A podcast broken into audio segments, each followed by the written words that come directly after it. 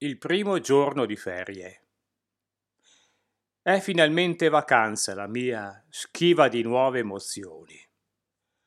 Ultimo contabile di una ditta dismessa, aggiusto conti residui che chissà se mai torneranno.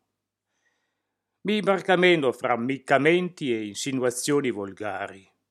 Piango a volte se sono solo ma mi tratterrò dal farlo in questa ferragostana sospensione di vita a Milano, dove esserci è un ossimoro ozioso.